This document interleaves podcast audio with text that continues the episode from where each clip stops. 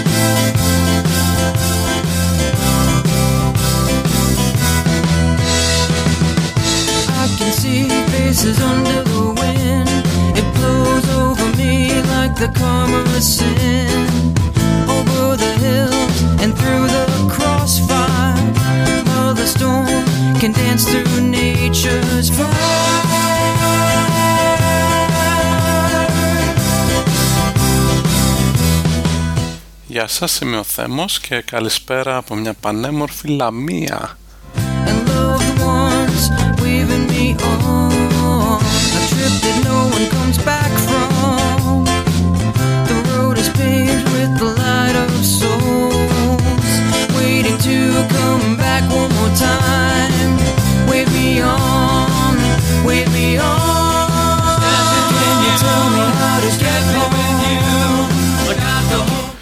Είναι Σάββατο 10 Απριλίου 2010 μετά Χριστόν και όπως είχα αναφέρει στο προηγούμενο podcast ε, η έδρα πια είναι Ελλάδα, έχουμε μετακομίσει όλα τα πράγματα εδώ και είμαι μια, σε μια περίεργη φάση ε, αναζήτησης δουλειάς, όχι τόσο αναζήτησης όσο ε, να πάρω μια γεύση ε, περιμένοντας να κάνω στρατιωτικό κάποια στιγμή το καλοκαίρι, από το καλοκαίρι και μετά και ενός πολιτισμικού σοκ επανερχόμενος μια και δεν είχα ποτέ πραγματικά ζήσει στην Ελλάδα. Δηλαδή εντάξει ήμουνα πήγα εδώ σχολείο ήμουνα και φοιτητής, αλλά δεν είχα δουλέψει ποτέ δεν έχω βγάλει ποτέ δικά μου λεφτά εδώ ακόμα.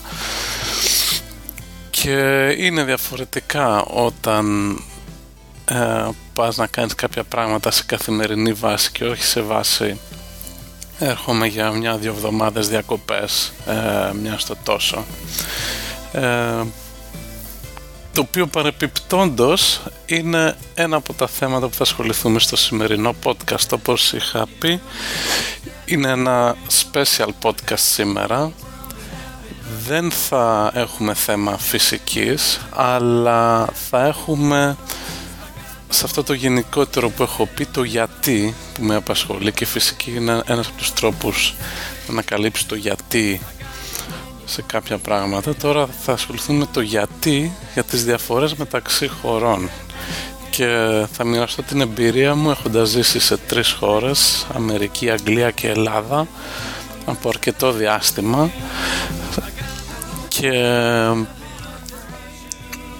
θα παραθέσω κάποια εντελώς υποκειμενική σύγκριση μεταξύ των χωρών αυτών. Όχι ποιος είναι καλύτερος ή χειρότερος αλλά ποιες είναι οι διαφορές και πώς έχουν προκύψει. Γιατί ο ένας έχει ένα συγκεκριμένο τρόπο ζωής και ο άλλος ένα δεύτερο.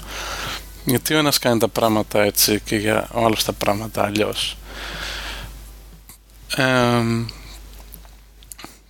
θα πάρει αρκετή ώρα αυτό. Έχω ετοιμάσει μία λίστα την οποία ε, σκεφτόμουν κατά καιρούς και τους τελευταίες εβδομάδες όποτε είχα κάποια ιδέα κάτι τη σημείωνα και τώρα έχω μία λίστα η οποία προφανώς δεν είναι πλήρης με τα υπέρ και τα κατά της κάθε χώρας αλλά φαντάζομαι θα είναι χρήσιμη και σε κάποιον που δεν έχει πάει ποτέ στο εξωτερικό και το σκέφτεται και θέλει να έχει μια, να πάρει μια γεύση για το πώς είναι τα πράγματα αλλά και για άτομα που είναι στην Ελλάδα και δεν έχουν ευκαιρία να α, δουν πώς είναι ο κόσμος έξω ούτε πρόκειται ούτε σκοπεύουν να πάνε. Ε, όπως είπα η λίστα είναι υποκειμενική. Θα μου, πολλά πράγματα θα μου ξεφύγουν ε, δεν θα καλυφθούν εδώ αλλά είναι ενδεικτική λίστα και όχι πλήρης. Ε, για να μην σας κρατάω σε αγωνία και να μην χρειάζεται να ακούσετε ολόκληρο το pod για να μάθετε το συμπέρασμα θα σας το μαρτυρήσω εκεί που θέλω να καταλήξω δηλαδή. Ε, θα σας πω μέσα σε ένα λεπτό τα κύρια συμπεράσματα, έτσι, το απόσταγμα σοφίας των τελευταίων ετών το οποίο είναι το εξής ότι κάθε λαός έχει τη χώρα που του αξίζει και αντίστοιχα κάθε χώρα έχει το λαό που της αξίζει. Το ότι η Αμερική είναι εκεί που είναι το ότι η Αγγλία είναι έτσι όπως είναι το ότι η Ελλάδα είναι έτσι όπως είναι είναι έχει να κάνει 100% με τον κόσμο είναι ο καθρέφτης της χώρας και για την Ελλάδα συγκεκριμένα το γιατί είμαστε έτσι όπως είμαστε σαν χώρα με την κρίνια και με τις ομορφιές και με το, τη φιλία και με όλα τα προβλήματα έχει θα επιχειρηματολογήσω τέλος πάντων έχει να κάνει με τη γεωγραφία με τον χώρο που βρισκόμαστε και ότι εν τέλει είναι κάτι αναπόφευκτο δηλαδή δεν είναι τόσο θέματα επιλογών προσωπικών ούτε έχουμε κάτι γενετικά διαφορετικά από τους άλλους απλώς έχει να κάνει με την ιστορία που κουβαλάμε πίσω μας και με τον χώρο στον οποίο βρισκόμαστε. Εσύ αυτό και για την Ελλάδα και για τις άλλες χώρες. Καθίστε να αν θέλετε να ακούσετε τις λεπτομέρειες γιατί τώρα ξεκινάει ένα διαφορετικό θέμος podcast.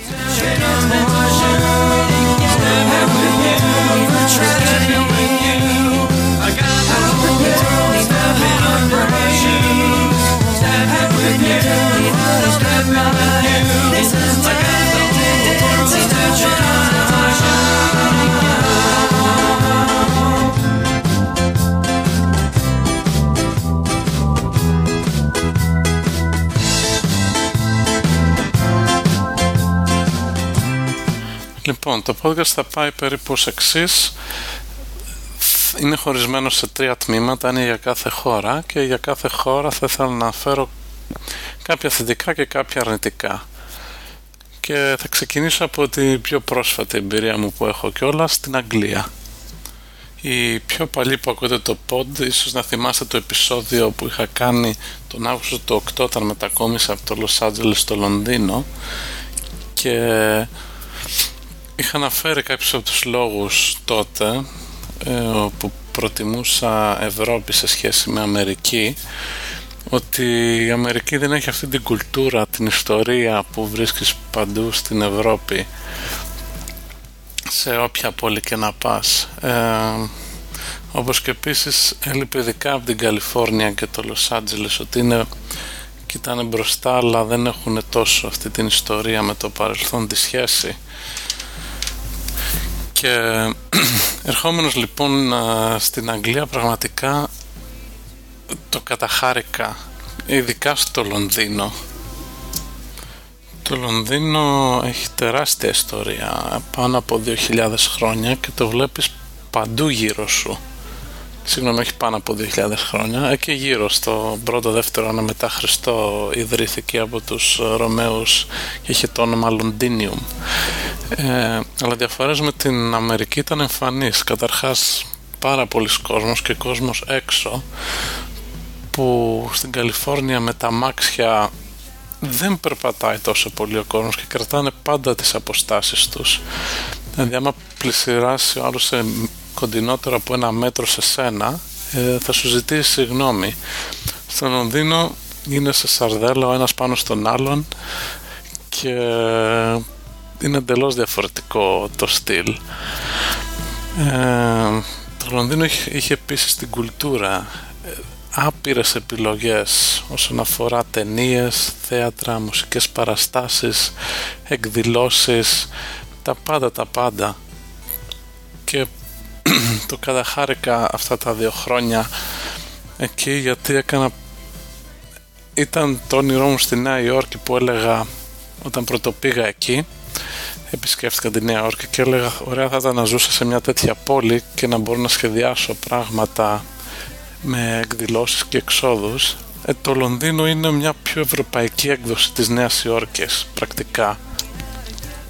Και όντως μπόρεσα να το κάνω αυτό και το καταχάρηκα ε, επίσης πολύ κοντά με τις πτήσεις καμία σχέση με το Los Angeles. Το Los Angeles για να δω στην Ελλάδα υπήρχαν μέρες περιπτώσεις που χάνεις μία μέρα. Δηλαδή αν ξεκινήσεις βράδυ από εκεί ε, θα φτάσεις τη μεθεπόμενη μέρα τοπική ώρα το πρωί. Οπότε μία μέρα για σένα δεν, δεν υπάρχει ε, όπως μεταφέρεσαι. Ε, και είναι, είναι μεγάλη απόσταση. Πόρτα πόρτα είναι 25 24 ώρες συνήθως. Από σπίτι στην Αθήνα δεν συζητάω για Λαμία ή άλλη υπαρχετική πόλη στο, για να πας στην Καλιφόρνια. Το οποίο έχει και ε, μπορεί να προκαλέσει πράγματα όπως α, φίλος στο Λος Άντζελες που μαθαίνει ότι ο πατέρας του είναι άσχημα με καρδιά και πάει στο νοσοκομείο μπαίνει στο αεροπλάνο την επόμενη μέρα βρήκε εισιτήριο αλλά δεν τον πρόλαβε. Όσο ήταν στη διάρκεια της πτήσης μέχρι να φτάσει στην Ελλάδα είχε πεθάνει. Και γενικά είναι πιο αποξενωμένος ο κόσμος. Δεν σε νοιάζει τόσο τι γίνεται στην Ελλάδα στην Καλιφόρνια στο Λονδίνο είναι δίπλα. Δηλαδή το ότι μπορείς να φύγεις το πρωί και το μεσημέρι απόγευμα να είσαι σπίτι στην Ελλάδα είναι δηλαδή αυτές οι 3-4 ώρες στο αεροπλάνο είναι τίποτα για μένα. Ε, μετά το ωραίο είναι ότι ο κόσμος στην Αγγλία, τώρα το Λονδίνο και η Αγγλία είναι δύο διαφορετικά πράγματα. Το Λονδίνο είναι σε ένα delta function, ένα peak, μια κορυφή, όπου έχει πάρα πολύ μεγάλη συγκέντρωση κουλτούρας και διαφορετικών ανθρώπων. Η υπόλοιπη Αγγλία είναι κάπως πιο βαρετή για τα ελληνικά δεδομένα. Ε, αλλά ο κόσμος έχει συναίσθηση της ιστορίας του ότι, ότι είναι σε μια καλή γερή χώρα που έχει μεγάλη ιστορία και σέβεται τα πράγματα γύρω του σέβεται τον κόσμο, σέβεται τον συνανθρωπό του, σέβεται την κυβέρνηση, σέβεται τα κτίρια, σέβεται. Στις δημόσιες υπηρεσίες ο ένας τον άλλον. Υπάρχει αυτή η άβρα της κουλτούρας και της ότι ναι εγώ είμαι εγώ αλλά και εσύ είσαι εκεί, εσύ και υπάρχει αυτό το κοινό καλό. Ε, όπως καταλαβαίνετε έχω ξεκινήσει με τα θετικά της Αγγλίας. Λοιπόν το καλοκαίρι που λένε για τον καιρό μου λένε πως είναι ο καιρός δεν σ' αρέσει το ένα το άλλο καμία σχέση.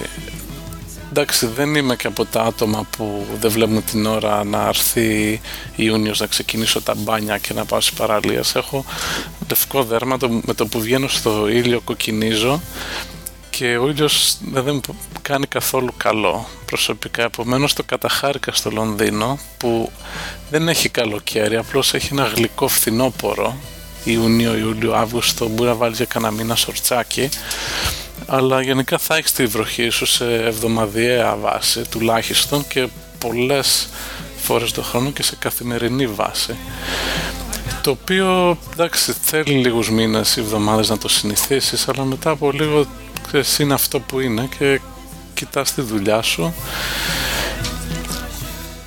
Και δεν, εμένα δεν με νοιάζει καθόλου. Μάλιστα το καλοκαίρι για μένα ήταν το τέλειο κλίμα στο Λονδίνο διότι έχει θερμοκρασία 20 με 25 βαθμούς ίσως 15 με 25 ίσως.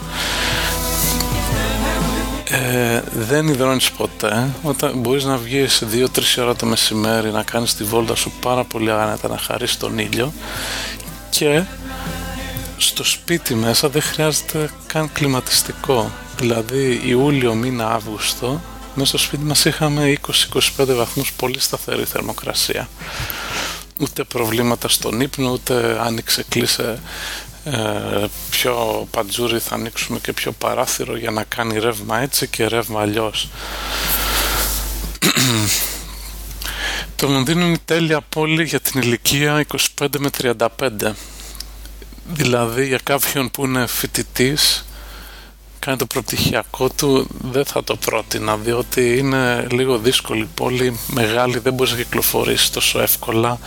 Δεν υπάρχει αυτό το spontaneity που θα πάμε να βγούμε με τους άλλους. Αλλά για την ηλικία 25 και πάνω που έχεις μια πρώτη, δεύτερη δουλειά που δεν έχεις πολλές υποχρεώσεις αλλά θες λίγο πιο ανεβασμένα πράγματα δεν σε, όχι απλώς να μεθύσεις ας πούμε και να πας για καφέ αλλά το ψάχνεις λίγο παραπάνω κάποιο πιο ποιοτική παρέα πιο ποιοτική εκδήλωση. Για αυτά τα πράγματα είναι τέλειο. Σε αντίθεση με την Αθήνα που είναι η τέλεια πόλη για 18 με 25 δηλαδή και οι άλλες ελληνικές πόλεις δηλαδή ο τυπικός 18χρονος στην Αθήνα 20χρονος που παίρνει τα μάξι του μπαμπά και έχει 100.000 επιλογές για να βγει και γαμά το καλοκαίρι είναι σε πολύ καλύτερη φάση του ταιριάζει πιο πολύ. Στην Αθήνα τα προβλήματα αρχίζουν μετά ακριβώς. Εκεί που ξεκινά τα καλά του Λονδίνου όπου θέλεις να τα πιο καθημερινά πράγματα που έχεις στη δουλειά σου θα κάνεις την ίδια διαδρομή κάθε μέρα θα πρέπει να πηγαίνεις σε δημόσιες υπηρεσίες, να ψάχνεις αριστερά και δεξιά να έχεις πολλές υποχρεώσεις η πόλη δεν σε βοηθάει σε αυτό η Αθήνα αλλά άμα δεν σε νοιάζει και δεν έχεις υποχρεώσεις άψογα και το άλλο φοβερό με το Λονδίνο είναι συγκοινωνίες. Δηλαδή χαιρόμουν και προσπαθούσα να χρειάζεται να παίρνω το μετρό και το λεωφορείο. Έχουν και αυτές τις ασύρματες κάρτες με RFID που τις φορτώνεις με λεφτά και μετά απλώς τις κανάρεις ηλεκτρονικά και μπαίνεις στη λεωφορεία, τρένα, μπαμ μπαμ. Και μου άρεσε πάρα πολύ που πήγαινα με το μετρό στη δουλειά και όταν έβγαινα έξω διότι ξέρεις ακριβώς τι ώρα θα φτάσεις. Δεν έχεις να κάνεις με κίνηση απεργίας το ένα το άλλο. Δεν έχεις άγχος. Έχεις μπορείς να διαβάσεις, να εκμεταλλευτείς το χρόνο. Δεν χρειάζεται να κουραστείς το οδήγημα τα κοναρίσματα μέσα στην κίνηση. Μπορείς να ακούσεις τα podcast καλή ώρα όπως έκανα εγώ. Και δεν καταπονείς αμάξια. Είναι πολύ ασφαλές, δεν έχεις ατυχήματα. Απλώς είσαι λίγο σαρδέλα κάποιες ώρες της ημέρας. Αλλά και πάλι είναι ένα πολύ καλό πολύ πιο εύκολο στυλ ζωής για μένα. Λοιπόν και περνάμε στα αρνητικά της Αγγλίας.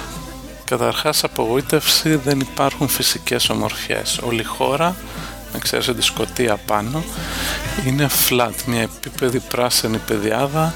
Ή ίσως κάτι λοφάκια εδώ και εκεί ίσως κάντε στις ακτές κάποιους γκριμούς αλλά κατά βάση είναι εκπληκτικό το πόσο βαρετή είναι το οποίο ήταν έκπληξη για μένα διότι και στην Ελλάδα αλλά ιδιαίτερα στην Αμερική συνήθιζα να γυρνάω πάρα πολύ να νοικιάζουμε αμάξια ή με το αεροπλάνο πηγαίνουμε για χάικ στη θάλασσα, σε φαράγγια, σε βουνά καταράκτες, δε αυτά τίποτα στην Αγγλία. Δεν έχει που να πας διακοπές και λόγω του καιρού μετά. Βέβαια και να έχει λόγω του καιρού δεν είναι ότι θα πεις ξέρω εγώ α, ας πάω το Σαββατοκύριακο εκεί δεν σε εκτονώνει τόσο όσο θα έπρεπε.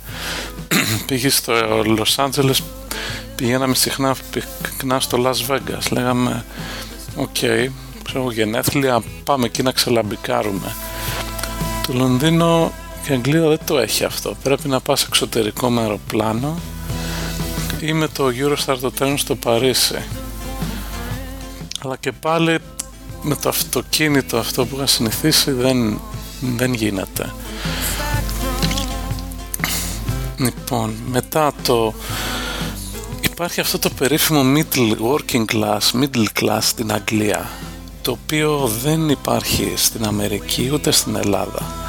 Στην Ελλάδα υπάρχει μεσαία τάξη η οποία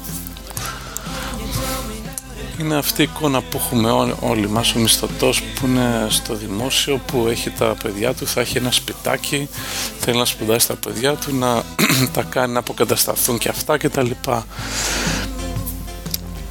Στην Αγγλία υπάρχει το working class το οποίο είναι αρκετά μεγάλη τάξη όπου είναι άτομα που δουλεύουν αλλά δεν έχουν καθόλου βλέψεις για παραπάνω δηλαδή έχουν μια δουλειά απλή μπορεί να είναι οδηγοί, μπορεί να είναι στα σίδερα. Είναι, αυτό απορρέει από το βιομηχανικό παρελθόν της Αγγλίας, τη βιομηχανική επανάσταση και που δεν προτρέπουν τα παιδιά τους να σπουδάσουν, δεν το θέλουν. Το θεωρούν ότι είναι σωστό 16-18 χρονών να βγει το παιδί να δουλέψει, να αρχίσει να βγάζει φράγκα. Και όχι τώρα ούτε καν να σπουδάσει φοβερά και προφανώς δεν θα βγάλει και πολλά λεφτά απλώς να μπει σε αυτή τη διαδικασία της ας πούμε καθημερινότητας της δουλειάς, σπίτι, οικογένεια και είναι μου λέγε φίλοι άτομα, παιδιά στο σχολείο που προέρχονται από τέτοιες οικογένειες και δεν έχουν κανένα ενδιαφέρον για τα μαθήματα. Σου λέει ο πατέρας μου δεν τον νοιάζει, γιατί να προσπαθήσω εγώ. Στην Αμερική πάλι δεν υπάρχει αυτό. Στην Αμερική υπάρχει μεσαία τάξη που όλοι κοιτάνε προς τα πάνω. Πώς θα γίνουν εκατομμυριούχοι, θα κάνουν εταιρείες και πώς θα, ε, θα εξελιχθούν σαν άτομα. Αυτό λοιπόν μου έκανε εντύπωση στην Αγγλία. Και γενικά το θέμα της Αγγλίας είναι ότι είχαν το peak πριν από 200-300 χρόνια και το Λονδίνο και η Αγγλία γενικότερα ήταν νούμερο ένα χώρα στον κόσμο. Αλλά τώρα πια είναι πάντα ένα βήμα πίσω από την Αμερική. Δηλαδή κάτι που το κάνουν οι Αμερικάνοι στο 100% οι Άγγλοι θα είναι στο 80%. Και η Ελλάδα όπως θα αναφέρω αργότερα τον νόμο του 10% είναι είμαστε στο 10%. Δηλαδή εκεί που έχουν κάποια από τα στοιχεία τα αμερικάνικα, τα σύγχρονα που κάνουν ένα εύκολο πετυχημένο πολιτισμό κάπου χάνουν έχουν αυτή την ιστορία στο παρελθόν που τους κρατάει λίγο πίσω. Για παράδειγμα μικρά πράγματα που μου κακοφάνηκαν. Καπνίζουν στους δρόμους. Ευτυχώς όχι στα μαγαζιά αλλά στους δρόμους και μέσα σε κάποια σπίτια. Μου είχε κακοφανεί πάρα πολύ στην αρχή δεν δέχονται πατού πιστοτικές. Στην Αμερική κυκλοφορούσα με την ταυτότητα που είναι πλαστική καρτούλα και άδεια οδήγησης μαζί σε ένα και μια πιστοτική κάρτα και πήγαινα όπου ήθελα. Δηλαδή και το πιο μικρό, ο πιο μικρός μαγαζάτορας θα δεχόταν κάρτες και αμέσως κάνει ένα swipe εκεί και σε 5 δευτερόλεπτα έχει επιστρέψει ούτε υπογραφές ούτε τίποτα. Βάζει ένα pin αν χρειαστεί τώρα πάλι άντε πάλι πορτοφόλι, άντε πάλι να παίρνουμε μετρητά το οποίο έχει εκτός το ότι είναι αργό είναι και για λόγους υγιεινής για μένα πιο πολύ. Ένα σωρό μικρόβια από χιλιάδες κόσμου ποιος έχει πιάσει κέρματα και καρτονομίσματα τα κουβαλάς και τα φέρεις μέσα στο σπίτι σου στο ίντερνετ πάλι μισοδουλειές. Οι Άγγλοι δηλαδή εντάξει τα περισσότερα και καλά μαγαζιά έχουν ε, καλά sites μπορείς να παραγγείλεις αλλά πάρα πολλά δεν έχουν listings. Δεν μπορείς να τα βρεις καθόλου. Πάρα πολλά πρέπει να παίρνεις τηλέφωνο. Πάρα πολλά παρήγγειλα κάτι από το ebay. Αργεί δύο εβδομάδες να το στείλει. Του λέω δεν το θέλω και μετά από μια μου λέει εντάξει και μετά από μια εβδομάδα μου το στέλνει ό,τι να είναι δηλαδή ώρες ώρες. Οπότε είναι η οργάνωση στο μισό από αυτό που είχα συνηθίσει στην Αμερική. Στην Αμερική τα πάντα ήταν online. Τηλέφωνα, υπηρεσίες, λογαριασμοί. Εδώ όλη την ώρα στο τηλέφωνο. Πάρε να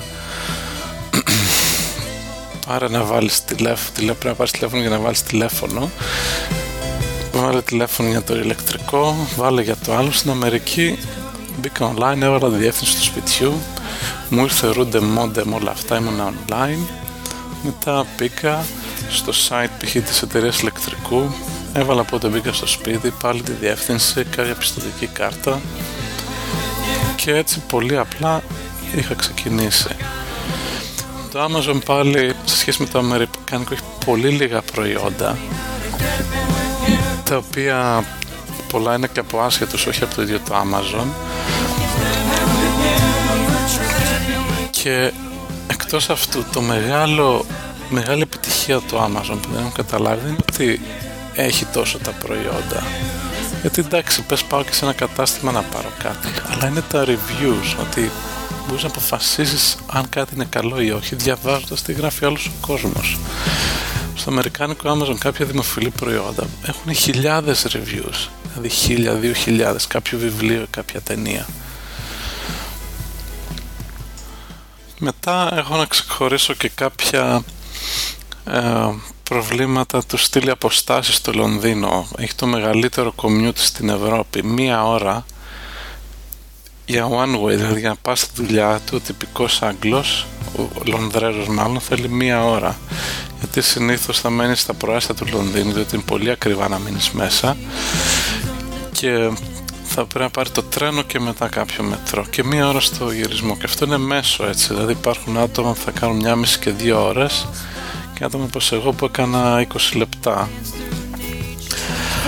αλλά αν θες οικογένεια και αυτά και μεγάλο σπίτι δεν είναι πανάκριβο με νορμάλ δουλειά να το έχεις στο κέντρο.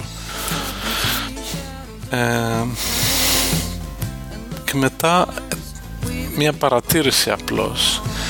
Ότι ενώ υπάρχουν στην Αμερική Ελληνοαμερικάνοι δηλαδή Έλληνες δεύτερης γενιάς που έχουν γεννηθεί στην Αμερική από Έλληνες γονείς δεν υπάρχουν Ελληνο, Ελληνοάγγλοι αυτή η κατηγορία δηλαδή Έλληνες δεύτερης γενιάς που να έχουν γεννηθεί εκεί. Δηλαδή υπάρχουν αλλά δεν υπάρχει τόσο πολύ σαν έννοια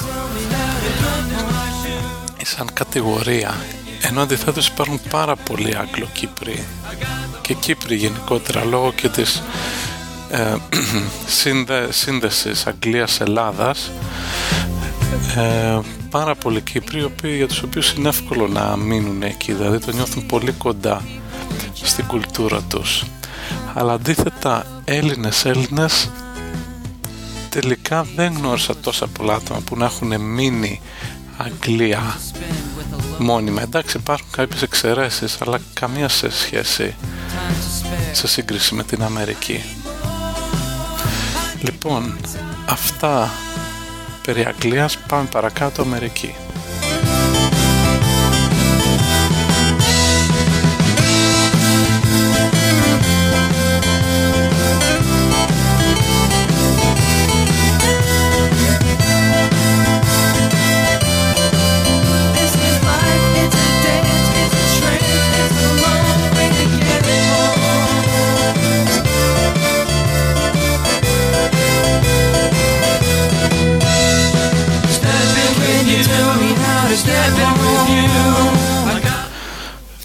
Αμερική πέρασε τα πέντε χρόνια στο διδακτορικό μου στην Καλιφόρνια, στο Λος Άντζελες, αλλά είχα την ευκαιρία να γυρίσω αρκετά, δηλαδή σε όλα τα μεγάλα μέρη που ήθελα να πάω τελικά πήγα. Και πιστεύω ότι έχω αρκετά καλή άποψη, τουλάχιστον για μένα όπως το είδα εγώ, του τι παίζει. Το νούμερο ένα πλεονέκτημα της Αμερικής, θα ξεκινήσω με τα θετικά, είναι αξιοκρατία είναι ο βασικός λόγος που θέλει οποιοδήποτε να πάει εκεί ότι μπορείς να βρεις δουλειά ανάλογη των ικανοτήτων σου και η οποία θα είναι δίκαια. Όσο καλύτερος είσαι τόσο πιο πολύ θα σε εκτιμούν τόσο πιο πολύ θα πληρώνεσαι και τόσο καλύτερη ζωή θα έχεις. Δηλαδή αυτό το είναι πραγματικά εντυπωσιακό ότι οι ταμείες παιδί που δουλεύουν στα καταστήματα είναι deep για deep. Δηλαδή δεν μπορείς να συζητήσεις μαζί τους ε, σε ένας νορμάλ άνθρωπος. Όχι ότι είναι χάζι απλώς είναι δεν, δεν ασχολούνται δεν έχουν αυτή τη σπιρτάδα την εξυπνάδα. Αντίθετα βλέπεις τα άτομα που είναι σε υψηλόβαθμα στελέχη είναι όντως πάρα πολύ καλοί κοινωνικοί σκέφτονται παίρνουν αποφάσεις γρήγορα και ο καθένας φαίνεται να βρίσκει τη δουλειά που του αρέσει και αυτός είναι ο βασικός λόγος για να πάει κάποιος στην Αμερική ότι μπορείς να κάνεις αυτό που σου αρέσει σαν δουλειά. Αυτό δηλαδή που θα ασχολείσαι το μεγαλύτερο τμήμα της ζωής σου το μεγαλύτερο, το μεγαλύτερο τμήμα της ημέρας μπορεί να το κάνεις να σ' αρέσει και να πληρώνεσαι γι' αυτό. Και γι' αυτό δεν υπάρχει τόση γκρίνια σε σχέση με την Ελλάδα και ο κόσμος είναι γενικά χαρούμενος και ευχαριστημένος και υπάρχει μια έτσι αγαλίαση στις εταιρείες. Δεν είναι αυτό το η μιζέρια. Είναι προσπαθεί ο κόσμος υπάρχει πολύ ευχάριστο εργασιακό περιβάλλον. Την πρώτη φορά μου που μου έκανε εντύπωση αυτό ήταν την πρώτη χρονιά αποφασίζουμε κάτι παιδιά να πάμε στο show του Jay Leno το οποίο για να πάρεις τα εισιτήρια πρέπει να πας στις 7 το πρωί εκεί. Ξεκινάω λοιπόν στις 4 το πρωί από το σπίτι για να πάρω λεωφορείο δεν είχα μάξι τότε. Να συναντήσω κάποια άλλα παιδιά να πάμε. Περιμένω στη μέση του πουθενά έρχεται το λεωφορείο το οποίο είχα βρει online ακριβώς τη ώρα περνάει. Και ήμουν μόνο εγώ και ο οδηγός και άλλος ένας τύπος πίσω. Και εκεί όπως οδηγούσε έχω σκεφτόμουν είναι 4 τα ξημερώματα οδηγάει σε μερικές από τις χειρότερες περιοχές του Λος Άντζελες και είναι οδηγός λεωφορείου. Δηλαδή αυτός ο άνθρωπος πόσο ευχαριστημένος να είναι. Και τον ρωτάω έτσι στα ίσα Do you like your job, σ' αρέσει η δουλειά σας; Και μου έμεινα έκπληκτος. Μου λέει I love my job λατρεύω τη δουλειά μου, την αγαπάω μου λέει από μικρός λίγο μου άρεσε να οδηγούσα, να οδηγώ, να βλέπω έτσι καινούργια μέρη, να εξυπηρετώ τον κόσμο.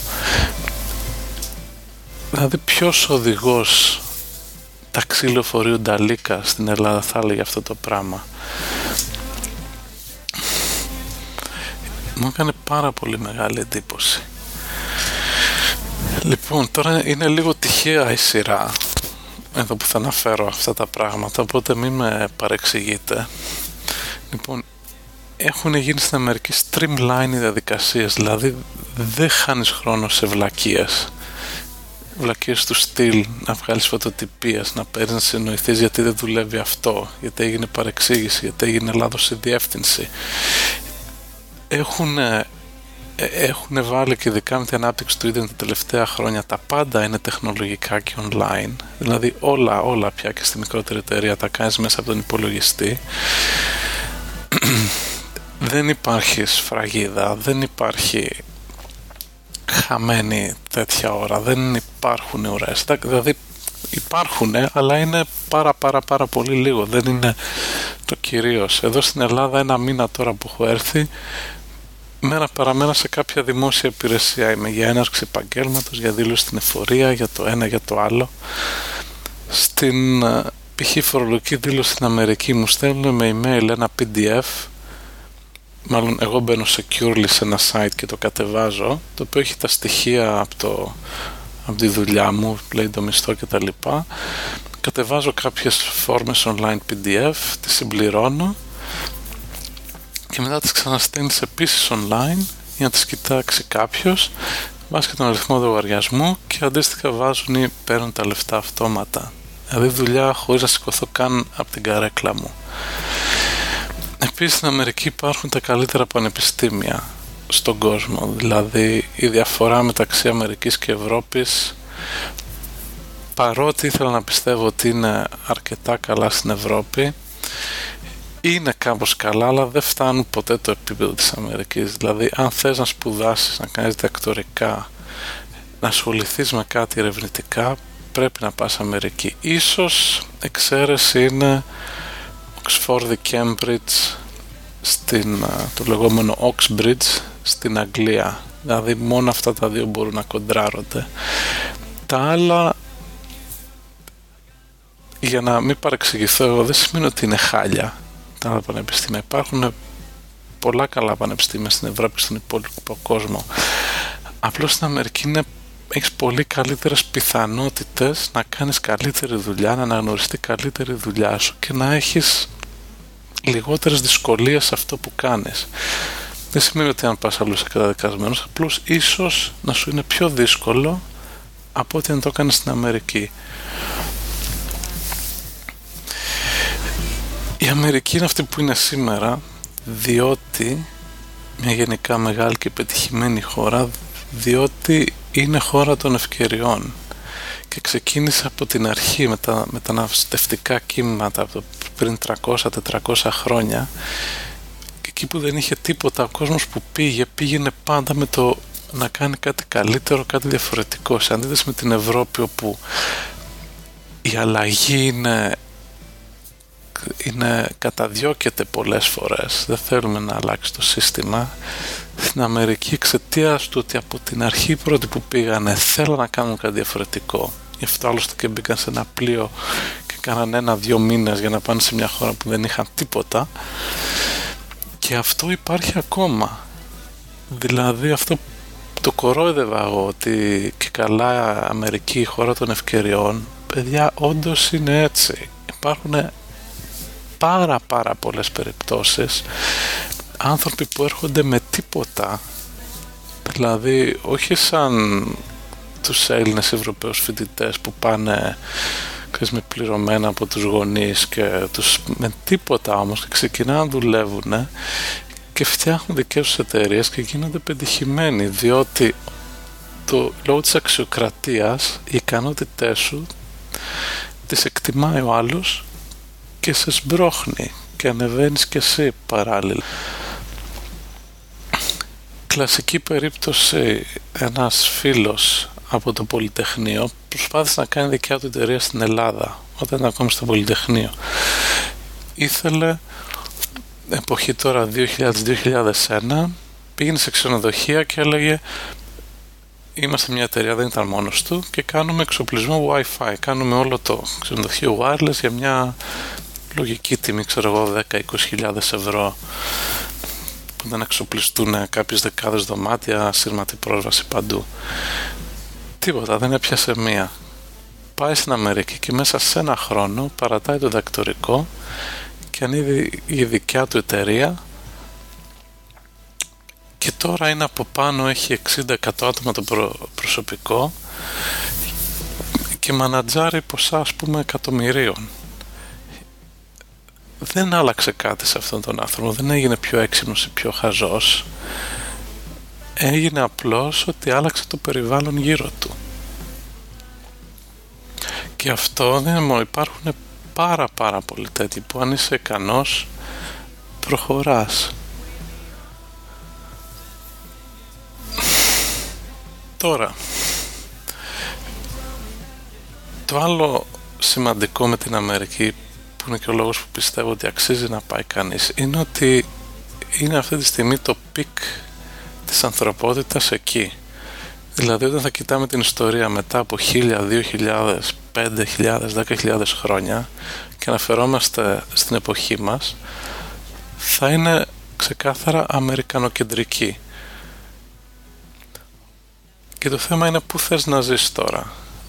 Όταν την εποχή στον αρχαίο κόσμο θα ήθελες το κέντρο ήταν ας πούμε η Αίγυπτος και η Ελλάδα. Θα ήθελες στην εποχή αυτή να είσαι στην Αθήνα που γίνονται εξελίξεις. Όταν ήταν η Ρωμαϊκή Αυτοκρατορία θα ήθελες να είσαι στη Ρώμη. Όταν ήταν η Βυζαντινή στο Βυζάντιο. Τώρα θες να είσαι στην Αμερική αν θες να πεις ότι συμμετέχεις στις εξελίξεις αλλά δεν είναι εύκολο, πρέπει να έχεις πάθος και η συμβολή μου είναι όταν με ρωτάει κάποιος αν αξίζει Αμερική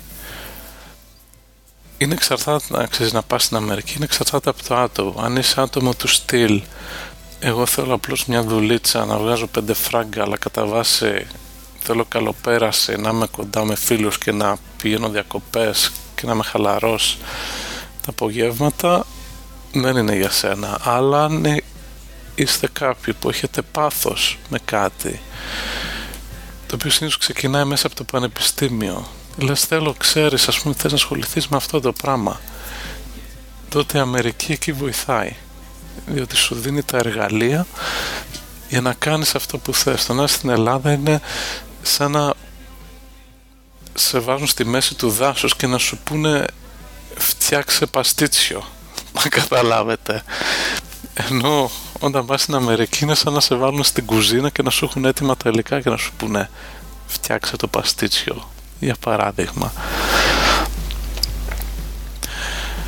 άλλο καλό τουαλέτες τέλειες παντού. Παντού παντού όμως παντού χαρτί παντού καθαρά πολύ σπάνιες εξαιρέσεις. Ο κόσμος με εξαίρεση λίγο τη Νέα Υόρκη που ευρωπαίζει είναι πάρα πολύ ευγενικό. Δηλαδή σου φέρονται, σε κάνουν να νιώθεις ωραία στα εστιατόρια, στα μαγαζιά, έξω σε σέβονται σαν άνθρωπο. Αλλά δεν γίνονται ποτέ κολλητοί σου.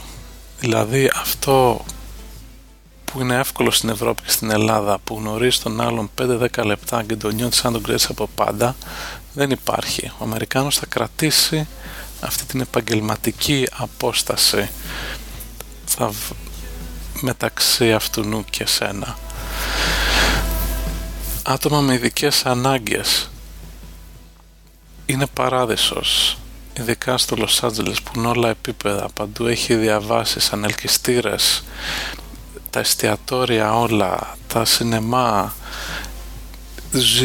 Φαίνεται έχεις δικαιώματα του στυλ λιγότερους φόρους παρκάρεις πάντα στην πρώτη θέση στα σούπερ μάρκετ υπάρχει σε σούπερ μάρκετ ροζ θέση άσχετο τώρα για τις εγγύους μόνο. Λέει γράφει κάτω expectant mothers που είναι πρώτη πρώτη θέση στα σούπερ μάρκετ να μπορούν να πηγαίνουν εύκολα μέσα. Άτομο με ειδικές ανάγκες σε καροτσάκι έχω δει στο σούπερ μάρκετ στο Los Angeles στο Trader Joe's μπαίνει μέσα και έρχεται η το, το άτομο αυτό τι θέλει να πάρει το τα ψωνίζει, τα βάζει στο καλάθι πάει, το πάει στο ταμείο τα βάζει και μετά στο καλάθι του και έτοιμος. Και αυτό χωρίς πληρωμή τίποτα. Είναι ας πούμε υποχρέωση το κάνει το μαγαζί επειδή θέλει να φέρετε καλά απέναντι στον κόσμο. Άλλο ανεξάρτητη δημοσιογραφία που δεν δηλαδή δημοσιογράφοι που να μην νοιάζονται τόσο για το ένα για το άλλο αλλά προσπαθούν να βρουν την αλήθεια πάρα πολύ. Και έτσι π.χ. New York Times μπορεί να διαβάσεις μερικά πάρα πάρα πολύ καλά άρθρα. Όχι ότι όλα είναι έτσι αλλά πολλά είναι έτσι αντικειμενικά και καταλαβαίνεις τι γίνεται. Επίσης σέβονται την ιστορία τους. Πας σε μέρη που είναι 30, 40, 50 ετών που συγκριτικά με την Ευρώπη είναι μια κλανιά ας πούμε. Και τα έχουν τόσο ωραία δομημένα να σου λένε πώς ξεκίνησε, πώς το φτιάξανε, ποιος δούλεψε, να έχουν φυλάδια, να έχουν βιντεάκια, να έχουν αναμνηστικά. Και αυτό μπορεί να είναι οτιδήποτε από το πιο μεγάλο μουσείο το Metropolitan μέχρι μια πάμπα ας πούμε ή μια πλατεία στη μέση της ε, πόλης.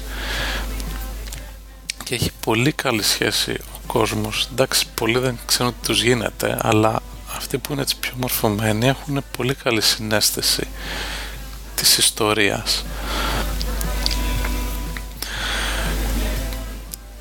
Αυτό που δεν υπάρχει σε σχέση με την Ελλάδα είναι αυτό που έχουμε εδώ που μένουν όλοι σε ένα σπίτι για 30, 40, 50 χρόνια σε όλη τους τη ζωή. Ο κόσμος αλλάζει πάρα πολύ. Δηλαδή είναι τυπικό κάποιον να μην έχει αγοράσει ποτέ σπίτι και να μετακινείται κάθε 4-5 χρόνια από πόλη σε πόλη, κυρίως λόγω δουλειάς. Γιατί προχωράνε, εξελίσσονται, ψάχνουν πάντα για το καλύτερο. Δεν είναι αυτό που άλλος εδώ βρίσκει θέση στο δημόσιο στην Αθήνα και πάει χαλαρός. Δεν το ξεκολλάει ποτέ από εκεί.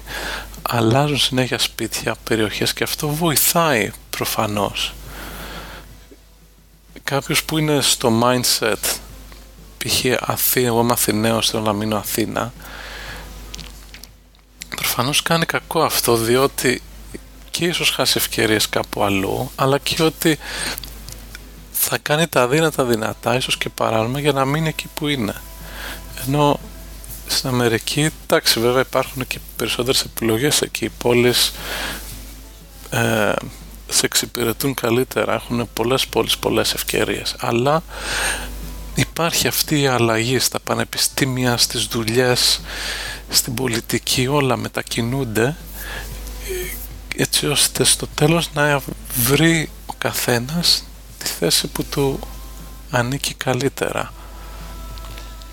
Τα πανεπιστήμια, καμία σχέση με τα ευρωπαϊκά και ειδικά με τα ελληνικά. Δεν υπάρχουν καταλήψεις, δεν υπάρχουν αποχές, ε, αποχές, δηλαδή ξέρεις για τον επόμενο και μεθεπόμενο χρόνο ακριβώς από πότε μέχρι πότε είναι το μάθημα πότε θα είναι οι εξετάσεις έτσι ώστε να μπορείς να προγραμματίσεις τι θα κάνεις το επόμενο καλοκαίρι, να κλείσεις αεροπορικά εισιτήρια, να υπολογίσεις τα λεφτά σου. Όλα αυτά. Το 2003 με το που πήγα Αμερική παίρνω μάθημα τώρα το οποίο είναι ο καθηγητής πάνω σε ένα γραφείο, υπάρχει κάμερα απέναντί του και κάμερα από πάνω του και στην οθόνη έχει προτζέκτορα που να μας δείχνει την κάμερα που είναι από πάνω του τι γράφει στο τετράδιο και δεν σηκώνεται με κοιμωλίες και τέτοια. Κανείς δεν μας έκανε μάθημα με κοιμωλία. Όλες οι αίθουσες και σύνολα αυτά οι σημειώσεις σκανάρονται στο τέλος και τα ανεβάζουν σε PDF μαζί με τις εργασίες επίσης σε PDF αργότερα τα κάνεις submit, κάνεις upload τις εργασίες όταν περάσει η, η λήξη σου κάνουν upload τις λύσεις τις βλέπεις και όλα αυτά στριμάρονται online. Δηλαδή, πολλές φορές δεν πήγαινα στο μάθημα και το έβλεπα από το σπίτι κανονικά. Συν ότι μπορείς να κάνεις παύση, να πας σε παλιότερο μάθημα, να δεις τι είπατε ακριβώς εκεί. Δηλαδή αυτό το είχαν ειδικά στο USC, το πανεπιστήμιο μου, πάρα πολύ εξελιγμένο, διότι θέλανε κόσμο να πληρώσει και ενώ δουλεύει σε εταιρείες να μπορεί να παρακολουθεί τα μαθήματα, να πάρει ξέρω εγώ το master του εξ αποστάσεως, που νορμάλ δεν θα μπορούσε να το κάνει αυτό, θα έπρεπε να πάει εκεί, να φύγει από τη δουλειά του και να πάει ένα-δύο χρόνια στο πανεπιστήμιο. Ε, αλλά γενικά τα πανεπιστήμια τους είναι πάρα πολύ καλά. Ακόμη και δευτεροκλασσά τα πανεπιστήμια βρίσκεις πάρα πολύ καλή άκρη. Έχεις καθηγητές συνεννοήσιμους που σε βοηθάνε δεν κοιτάνε τόσο το προσωπικό συμφέρον γιατί ξέρουν ότι αν σε βοηθήσουν εσένα και πας καλά κερδίζουν αυτοί στο κύρος. Αυτό στην Ελλάδα αλλά και στην Αγγλία ε, ε, δεν ξέρω πόσο ισχύει.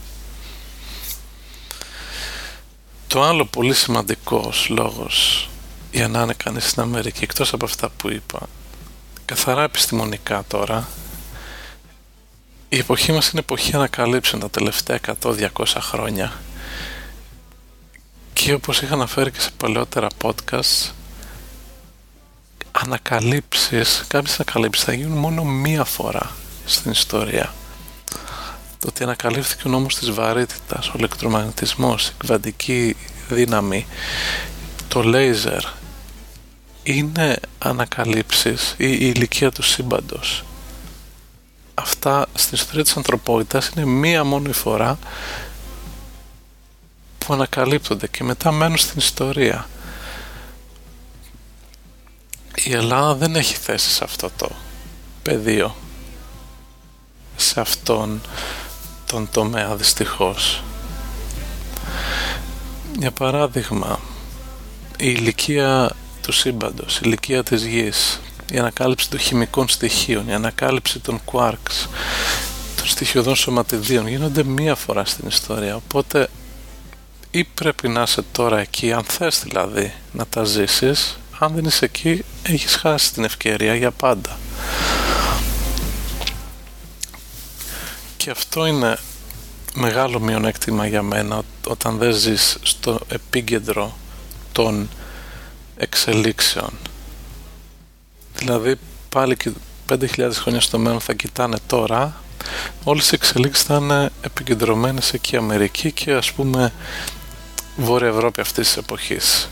Όταν κοιτάμε προ Χριστού θα είναι κάποιο τμήμα στην Ελλάδα. Το θέμα είναι πάλι πού θες να είσαι, δηλαδή θες να συμμετέχεις σε αυτά τα πράγματα ή όχι. Είναι επιλογή αυτό, δεν υπάρχει σωστό και λάθος. Λοιπόν, αλλαγή θέματος πάλι. Τηλεόραση και διασκέδαση γενικά στην Αμερική αυτό το, το entertainment, το Hollywood, νούμερο ένα. Ψηφιακή τηλεόραση από τις αρχές δεκαετίας του 90 παντού High Definition το 2001 και τώρα είμαστε 2010 και εντάξει το 90% των καναλιών είναι σε High Definition και 5,1 ο κόσμος έχει τηλεοράσει πλάσματος, home theater κτλ. Και τώρα το 2010-2011 είναι που ξεκινάει το 3D τα πρώτα κανάλια.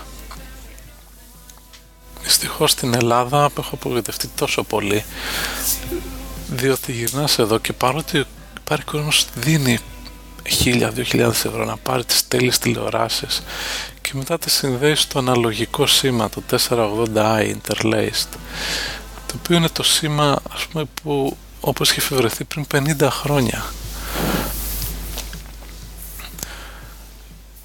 Πολύ απογοητευμένος αυτό. Ε, μετά κινητά στην Αμερική. Καμία σχέση με τα κινητά στην Ελλάδα ή και στην Ευρώπη. Δίναμε 30 δολάρια το μήνα το άτομο στο σπίτι μας. Ήμασταν τρία άτομα, τέσσερα. Σε ένα οικογενειακό πακέτο και είχαμε ε, 600 λεπτά προς οπουδήποτε. Η διαφορά με τα κινητά και τα τηλέφωνα στην Αμερική είναι ότι τα κινητά και τα σταθερά δεν έχουν διαφορετικά νούμερα όπως στην Ευρώπη. Δηλαδή δεν ξεκινάει από 69 το κινητό και από ξέρω εγώ 2 το σταθερό. Είναι όλα τα νούμερα δίκαια. Αν, αν πάρεις είναι το αντίστοιχο αν έπαιρνες κινητό κάποιος στην Αθήνα, το κινητό θα ξεκίναγε από 2-10. Και έτσι οι χρεώσεις σταθερό και κινητό είναι ίδιες, δεν τα ξεχωρίζουν. Ε. Και με αυτά είχαμε 600 λεπτά, αυτά τα 30, unlimited σε όλα τα κινητά της ίδιας εταιρείας,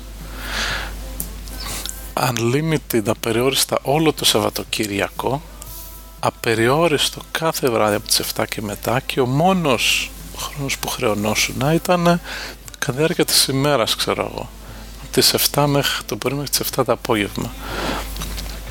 Όλες οι υπόλοιπες ώρες δωρεάν συν και αυτό χρεωνόσουν μόνο αν έπαιρνες κάποιον άλλον σε αυτό το διάστημα εκτός του δικτύου του δικού σου και αυτό ήταν τρομερή απελευθέρωση για μένα. Δηλαδή το κινητό ήταν πρακτικά σαν ένα φορητό σταθερό τηλέφωνο. Δηλαδή που το είχα πάντα μαζί μου. Να πηγαίνω τώρα σε εκδρομές ή κάποια δουλειά για μία ώρα και να με συνέχεια στο τηλέφωνο χαλαρά όλη αυτή τη μία ώρα και χωρίς να χρεώνομαι. Ήταν φοβερή ελευθερία αυτό το πράγμα μετά γήπεδα και εγκαταστάσεις στην Αμερική καμία σχέση με την Ελλάδα δηλαδή τα, τα σχολικά γήπεδα τα, τα γήπεδα στο οποίο παίζουν στο γυμνάσιο ε, το φούτμπολ οι Αμερικάνοι είναι πολύ πιο οργανωμένο όχι μόνο το γήπεδο η όλη φάση σε σχέση με τις πρώτες εθνικής ποδοσφαίρους στην ε, Ελλάδα τη Super League. Δηλαδή είναι απλώς μικρογραφία αλλά η ποιότητα είναι μικρογραφία των μεγάλων αγώνων και γηπέδων των Αμερικάνικων στο σχολείο αλλά απλώς είναι μικρότερα, δεν είναι χειρότερα δηλαδή θα έχει πάλι τον τέλειο τάπητα θα έχει καρέκλες, έρχεται ο κόσμος παρακολουθεί.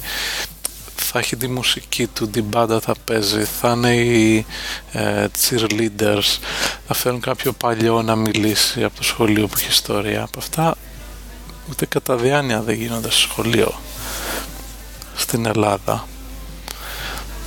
Άλλο μεγάλο καλό στατιστικές παντού παντού παντού. Δηλαδή ειδικά στη δημοσιογραφία όπου συγκρίνεται ένα άρθρο στους New York Times και ένα άρθρο ξέρω εγώ στο Βήμα. Όλα σχεδόν τα άρθρα στους New York Times έχουν κάποια στατιστική διότι σε αντίθεση αυτό που τη δίνει στην ελληνική δημοσιογραφία είναι ότι απλώς άλλος λέει απόψεις οι οποίες είναι πιο πολύ συναισθηματικές αλλά δεν είναι αυτός ο σκοπός. Ο σκοπός δεν είναι να μου πεις τι νομίζεις. Ο σκοπός είναι να με πείσεις για κάτι. Και έχω συνηθίσει όταν διαβάζω κάτι να περιμένω στατιστικά να μου πει αυτό, αυτό και αυτό και άρα πρέπει να κάνουμε αυτό ή γι' αυτό έγινε το τάδε. Δεν είναι απλώς εγώ νομίζω αυτό και εις αρέσει ή όχι.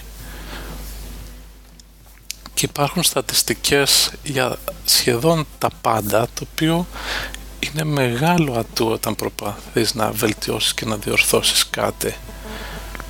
Για παράδειγμα, τροχαία ατυχήματα. πρέπει να ξέρεις ακριβώς πώς γίνεται, με ποιο ρυθμό, για ποιους λόγους, αν έχει βελτιωθεί, αν έχει χειροτερέψει, για να ξέρεις πώς να λύσεις το πρόβλημα.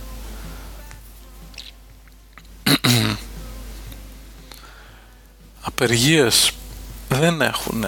Όπως επανέρχομαι πάλι στα της δουλειάς, στην Αμερική κυρίως είναι λόγω ευχαρίστησης ότι πρώτον κάνουν τη δουλειά που τους ταιριάζει και δεύτερον η μισθή είναι πολύ καλύτερη.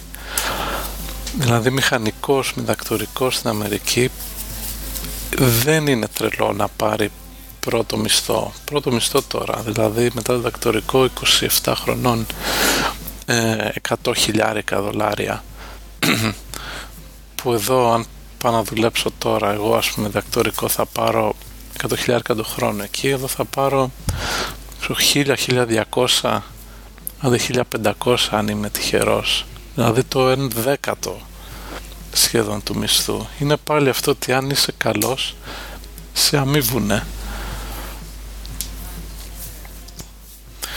Φυσικά υπάρχουν και εξαιρέσεις για τις απεργίες. Τα δύο παραδείγματα που στο μυαλό μου πιο πολύ είναι το πρώτο το μετρό του LA το οποίο είχαν πάλι προβλήματα, δεν τους πληρώνανε καλά, είχαν κάποιο κίνημα και όταν κάνουν απεργία κάνουν το εξής. Ούτε βγαίνουν σε κανάλια, ούτε πορείες, ούτε τίποτα. Λένε το κλείνουμε. Για, όχι για μία μέρα όμως εδώ και μία άλλη εκεί, για ένα μήνα. Και τίποτα αυτό. Το κλείνουν παορίστο μέχρι να βγει και έτσι απεργίες ε, κρατάνε μέχρι να βρουν τη λύση τους αλλά κυριλέ πράγματα, όχι βρυσίματα και αγωνιές και το ένα και το άλλο. Μετά το άλλο παράδειγμα είναι αυτό με τους σεναριογράφους όπου είχαν πρόβλημα ε, πριν δύο χρόνια, τρία που έγινε αυτή η απεργία για τα δικαιώματα, τα λεφτά που παίρνουν από τις πωλήσεις ψηφιακών μέσων ότι δεν πέραν σχεδόν τίποτα, τα πέραν όλα η παραγωγή αλλά κάνα την κυριλαία απεργία τους λέει σταματήσουμε να γράφουμε και σταματήσανε για δύο-τρεις μήνες, τέσσερις τα πάντα και κάνα απεργία του στυλ κυριλέ με πλακάτ μπροστά από τα σημεία που θέλουν να διαμαρτυρηθούν αλλά και πάλι χωρίς να διακόπτουν τον κόσμο, χωρίς βρυσίματα, χωρίς... και τελικά το πέτυχαν αυτό που ήθελαν. Το άλλο καλό ε, με τις δουλειές στην Αμερική είναι ότι όταν σπουδάζεις συνήθως το καλοκαίρι πάρεις internship. Δηλαδή έρχονται εταιρείες στο πανεπιστήμιο, κάνουν παρουσιάσεις και λένε άμα θέλετε για να δουλέψετε για μας στείλτε μου ένα βιογραφικό και μάλιστα εταιρείες μεγάλες όπως π.χ. η Microsoft έχουν ειδικό ένα άτομο για κάθε πανεπιστήμιο. Όπου θα έρθει, θα δώσει την ομιλία του, θα παρουσιάσει την εταιρεία και το καλοκαίρι μετά για δύο-τρεις μήνες θα πάει να δουλέψεις εσύ και σε αυτή. Σε αντίθεση με την Ελλάδα που τα καλοκαίρια, τα φοιτητικά και τα σχολικά είναι όλα ξύσιμο. Δεν μπορείς να κάνεις σχεδόν τίποτα. Έτσι πρώτον ξέρεις πώς δουλεύει η αγορά εργασίας πριν τελειώσει το πανεπιστήμιο. Δεύτερον έχεις κονέ με εταιρείες και έτσι μπορεί να πας να δουλέψεις και για μόνιμα μετά εφόσον τους ξέρεις κιόλας και έχει και εμπειρία εργασίας πριν τελειώσει το πανεπιστήμιο. Πάλι αυτό μπορείς να το κάνεις επειδή είναι οργανωμένα, δηλαδή δεν έχει καταλήψεις, διακοπές το ένα το άλλο το καλοκαίρι. Ξέρεις ότι θα έχεις από την τάδε μέχρι τάδε ημερομηνία ελεύθερος για να κάνεις αυτό που σου αρέσει. Μετά το πανεπιστήμιο συνήθως θα δουλεύουν καπάκι και ο τυπικός ε, φοιτητής Αμερικάνος εργαζόμενος δεν θα είναι διδακτορικό στα 27 του θα έχει ήδη 3, 4, 5 χρόνια εμπειρία δουλειάς σε καλή εταιρεία και θα έχουν μαζέψει κάποια λεφτά, θα έχουν ξεχρεώσει το δάνειο των σχολικών χρόνων. Ξέρεις, λένε, ξέρω, στην Ελλάδα δωρεάν παιδεία, ας πούμε. Ε, εντάξει, στην Αμερική δεν είναι ωραία, είναι ακριβά. Δύο στους τρεις φοιτητές παίρνουν δάνειο, το χρεώνονται οι ίδιοι, δεν τους τα πληρώνουν οι γονείς. Τα υπόλοιπα είναι συνήθω υποτροφίε πανεπιστημίου. αλλά ξέρεις παίρνεις το δάνειο μέχρι τα 23 που σπουδάζεις τα 3, 4, 5 χρόνια από τη δουλειά σου που θα έχεις γενικά καλό μισθό το βγάζεις το έχεις ξεπληρώσεις το δάνειο και φτάνεις τώρα στα 27-28 σου με μια πολύ καλή δουλειά, με εργασιακή εμπειρία και χωρίς χρέη. Ενώ στην αρχή μου είχε κακοφανεί ότι στα Αμερικάνικα πανεπιστήμια πληρώνεις, τελικά δεν είναι τόσο τρομερό. Αν το συγκρίνουμε με τον αντίστοιχο Έλληνα φοιτητή που μπορεί να κάνει 6-7 χρόνια, 8 να βγάλει τη σχολή και μετά θα ξύνεται ή θα βρει μισοδουλειά, τελικά φτάνοντας, ε, αλλά τουλάχιστον είναι δωρεάν, αλλά ο Αμερικάνος τελικά φτάνοντας στα 27-28 έχουν το ίδιο αποτέλεσμα. Κανένας τους δεν θα έχει χρέος και απλώς ο Αμερικάνος θα έχει την ήδη μια έτοιμη δουλειά και με την εμπειρία στην πλάτη και με καλύτερη εκπαίδευση διότι έχει πληρώσει για αυτήν. Ξέρεις, είναι και αυτό ένα θέμα ότι για τους Αμερικάνους αυτό είναι το πιο δίκαιο ότι θες να σπουδάσεις πρέπει να πληρώσεις στην Ελλάδα και στην Ευρώπη γενικά είναι το αντίθετο ότι ακόμα και ο θείος μας που δεν σπουδάζει ούτε τον νοιάζει ποτέ θα πληρώσει για την για την εκπαίδευση τη δικιά μου ή κάποιο άλλο. Και αυτή είναι καθαρά διαφορά φιλοσοφίας. Δεν είναι σωστό και λάθος. Ο ένας του αρέσει να το κάνει έτσι ο άλλος του αρέσει αλλιώς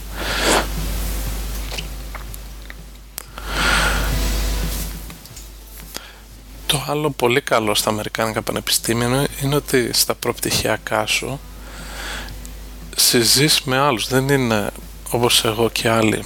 Πάμε στο Πολυτεχνείο στην Αθήνα με τους γονείς μας, βρίσκουν ένα σπίτι, μένουμε μόνοι μας, διαράκι κυριλέ και μετά πληρώνουν. Παίρνεις το δανειάκι σου στην Αμερική και πληρώνεις το πανεπιστήμιο για να μένεις μέσα, το οποίο σε, ε, σχεδόν σε υποχρεώνει να το κάνεις αυτό και το τυπικό είναι θα έχουν κτίρια μεγάλα που θα μένουν 1000-2000 άτομα. Ε, σε ένα διαμέρισμα θα έχεις συνήθως 4 δωμάτια και θα μένουν από δύο συγκάτοικοι σε κάθε δωμάτιο με μια τουαλέτα. Αλλά στο ίδιο δωμάτιο θα είσαι με κάποιον άλλον. Στην Αμερική αρχικά το θεωρούσα αρνητικό αυτό και πάλι πηγαίνοντας εκεί λέω κοίτα να δεις αυτοί κάθονται και συζούνε και εγώ ήμουνα κυριλέ όταν ήμουνα 20 χρονών και 18 τελικά όμως το ότι συζείς και έχεις αυτό το interaction, την αλληλεπίδραση με τους άλλους, σε βοηθάει. Μαθαίνεις να ζεις με τον άλλον, πώς να αντιμετωπίσεις τα ελαττώματά του, μαθαίνεις να συνεργάζεσαι, μαθαίνεις να λύνεις προβλήματα και σε βοηθάει στις ιδέες, γιατί και ο συγκάτοικος σου μπορεί ας πούμε, να συνεργαστείς και το ότι είσαι κοντά στο ίδιο κτίριο κάποιον θα βρεις που θα έχεις κάτι κοινό και θα καταφέρεις να κάνεις κάτι καλύτερο. Αυτά τώρα προφανώς εστίασα πολύ στα Αμερικάνικα, στα πανεπιστημιακά γιατί τα ξέρω καλύτερα. Ε, τέλος αυτό που θα μου λείψει περισσότερο από την Αμερική είναι οι online υπηρεσίες. Δηλαδή ο κόσμος ζει στο ίντερνετ όπως και το ξανά Για παράδειγμα, μερικά site που χρησιμοποιούσα ε, μπορώ να παραγγείλω online βιβλία πολύ εύκολα με φωτογραφίες δικές μου. Μπορώ να τυπώσω φωτογραφίες, να τις στείλω upload κάπου και να πάω στο μαγαζί να τις πάρω επί τόπου μέσα σε μία-δύο ώρες. Δηλαδή τις κάνω upload, τις τυπώνω αυτή και τις έχουν έτοιμο φακελάκι για να γλιτώσει τα ταχυδρομικά. Τα εστιατόρια και τα μαγαζιά όλα όλα μέχρι το πιο μικρό μαγαζά τώρα θα έχουν κάποιο listing online το οποίο υπάρχει μέσα στα GPS, τους χάρτες του Google. Και έτσι μπορείς να ελέγξεις και μετά τα meta services αυτά που τα, και να συγκρίνεις πού είναι το καλύτερο φάι, πού είναι το, η πιο φθηνή τιμή. Και αυτό λειτουργεί δηλαδή είναι τμήμα της καθημερινότητας. Ε, σε τράπεζα τα πάντα online τα πάντα όμως μπορούσα να κάνω. Μεταφορές χρημάτων, να πληρώνω λογαριασμούς. Όταν καταθέτω μια επιταγή τη σκανάρει αυτόματα το μηχάνημα αν είναι μάλιστα τυποποιημένη, τυπο, εκτυπωμένη θα διαβάσει αυτόματα το νούμερο και τον κωδικό και το όνομα και θα τα περάσει αυτόματα στο λογαριασμό και όταν θα πάω μετά online θα έχει σκαναρισμένη προς πίσω κάνοντας κλικ αυτή την επιταγή που κατέθεσα για να την έχω αν χρειαστεί τέλη κυκλοφορίας online δεν ξέρω δεν έχω καταλάβει τι γίνεται εδώ στην Ελλάδα δεν έχω πληρώσει ποτέ εγώ τέλη κυκλοφορίας που βλέπω αυτές τις ουρές της εφορίας το πώς πληρώνω τα τέλη είναι το εξής. Σου στέλνουν ένα ωραίο γράμμα μια μέρα και λένε πρέπει να πληρώσει από τάδε μέχρι τάδε. Και μπαίνει online, σου δίνει ένα κωδικό, μπαίνει online σε ένα site με την πιστοτική σου, το πληρώνεις που λέει πολύ ωραία, θα σας στείλουμε το αυτοκόλλητο, στέλνουν, σου στέλνουν το αυτοκόλλητο με το χειδρομείο, το κολλάς στα μάξι και έτοιμος. Πολύ εύκολα ε, το Gas Buddy site που μαζεύει ας πούμε τιμές. Σου δείχνει ένα ωραίο χάρτη τιμές πρατηρίων που είναι φτηνά πως έχουν με, ε, μεταβληθεί οι τιμές. Το ίδιο και με το άλλο το όχι Zoomla κάπως αλλιώς λέγεται δεν θυμάμαι τώρα. Αποζήτα πάλι με τιμές σπιτιών. Ανοίγεις πάλι το χάρτη της περιοχής ξέρω εγώ θες να μείνεις εκεί σε κάποια συγκεκριμένη περιοχή. Ανοίγεις το χάρτη και σου βγάζει με pins τις τιμές των σπιτιών σε κάθε περιοχή και μας θα κάνεις κλικ και έχεις full πληροφορίες, φωτογραφίες, πόσο είναι κοντά στο μετρό, ποια είναι η κλιματικότητα, αν έχει κοντά σχολεία, πυροσβεστικές, νοσοκομεία, τα πάντα. Ε, στο πανεπιστήμιο πάλι, online ε, εγγραφή, δηλαδή δεν πήρα ποτέ χαρτί από το πανεπιστήμιο. Πήγα, γράφτηκα μια φορά online, σου δίνουν ένα πολύ ωραίο email και από εκεί και μετά μπαίνεις στο site του πανεπιστήμιου και εκεί είναι όλες οι βαθμολογίες. Πάω τώρα στο Πολυτεχνείο την περασμένη εβδομάδα και βλέπω ακόμα αν είναι δυνατόν τυπωμένα χαρτιά, καρφιτσωμένα έξω από τη γραφεία των καθηγητών που έχει όλα τα ονόματα έτσι ώστε να δεις ακριβώς ποιος έγινε ρεζίλ και ποιος αρίστευσε. Αυτό απαγορεύεται στην Αμερική. Είναι απόρριτη πληροφορία. Ο μόνος τρόπος να μάθεις είναι να μπεις με τον κωδικό σου online και βλέπεις μόνο το δικό σου βαθμό για ένα συγκεκριμένο μάθημα. Και μετά έχεις όλα τα μαθήματά σου. Ε, το Amazon νούμερο ένα. Δηλαδή μέχρι και ποδήλατο είχα ψωνί είχα γραφτεί σε αυτό το Amazon Prime. Είχαμε δώσει 75 δολάρια δια του 3 εγώ δηλαδή 25 έδωσα για ένα χρόνο και ερχόντουσαν δωρεάν σε δύο μέρες τα πάντα. Και σε μία μέρα με ξέρω 4 δολάρια. Και είχα πάρει πράγματα όπως και cornflakes, γάλατα, ακόμα και καθημερινά πράγματα, οδοντόουρτες, οδοντόπαστες, μέχρι και ποδήλατο, ολόκληρο ποδήλατο που έκανε 80 δολάρια, δωρεάν shipping έτσι, στείλανε μια κουτανά και την πήρα στο γραφείο μου. Και το εκπληκτικό ποιο είναι, αυτό είναι αυτό που έλεγα, τα έχουν κάνει streamline όλα. Έμπαινα στο Amazon, πάταγα κλικ και δεν θα σας μπλέξω με λεπτομέρειες πώς και γιατί, αλλά την άλλη μέρα το πρωί στο γραφείο μου πάνω εμφανιζόταν το κουτί με το αντικείμενο που είχα πάρει. Είτε ήταν βιβλίο, είτε ποδήλατο, είτε παιχνίδι, οτιδήποτε. Αλλά και αυτό σχεδόν καθημερινή τουλάχιστον εβδομαδία βάση Ο, τα μόνα μαγαζιά που πήγαινα κανονικά ήταν απλώς για ρούχα γιατί τα ρούχα εντάξει πρέπει να τα δοκιμάσεις. Και κάποια εντάξει το σούπερ μάρκετ και εκεί πρέπει να τα δεις λίγο γιατί δεν ξέρεις. Όλα τα υπόλοιπα τα είχα πάρει online. Στην Αγγλία ε, όχι τόσο. Ήταν δεν είναι τόσο οργανωμένοι δεν έχουν τόσα πολλά προϊόντα. Μετά πάλι με το ταχυδρομείο δεν τα φέρνουν στο γραφείο πρέπει να πας κάτω να είναι κάποιος να το πάρει κτλ στην Αμερική εντάξει με κάποιο τρόπο δεν θα μπω στις λεπτομέρειες αλλά εμφανιζόταν ακριβώς στο γραφείο μου το κουτί αυτό που είχα παραγγείλει. Γενικά το όλο online, την όλη online φάση στην Αμερική την είχα καταχαρεί διότι χρησιμοποιούν το ίντερνετ ακριβώς όπως πρέπει να είναι στο 110% θα έλεγα εγώ. Δηλαδή όλα στην, στην Ελλάδα και γενικά στην Ευρώπη πολλά, πολλές από τις υπηρεσίες αυτές αλλά, που ανέφερα αλλά και άλλες δεν μπορείς να τις έχεις. Και κάθε φορά που διαβάζετε online κάποια technology άρθρο για κάποια υπηρεσία στην Αμερική και μπήκα και εγώ τώρα σε αυτή τη διαδικασία. Την αγνοώ γρήγορα, το προσπερνάω. Αλλά σκεφτείτε ότι για τον Αμερικάνο αυτό είναι τμήμα της ζωής του. Δηλαδή ότι παίρνεις το iPhone και έχει μέσα το Loop που είναι ένα πολύ ωραίο social networking εργαλείο για να βλέπεις τους άλλους γύρω σου που το είχαμε την αρχή στο iPhone αυτό το μπορείς και το έχεις. Το ότι υπάρχει υπηρεσία το Yelp και βάζεις Italian near ε, Pasadena περιοχή στο Los Angeles και θα σου βγάλει μια ωραία λίστα με όλα εστιατόρια, με reviews, με βαθμολογίες, με φωτογραφίες. Ο άλλος το έχει και εγώ το είχα στην καθημερινότητα. Δηλαδή το χρησιμοποιείς.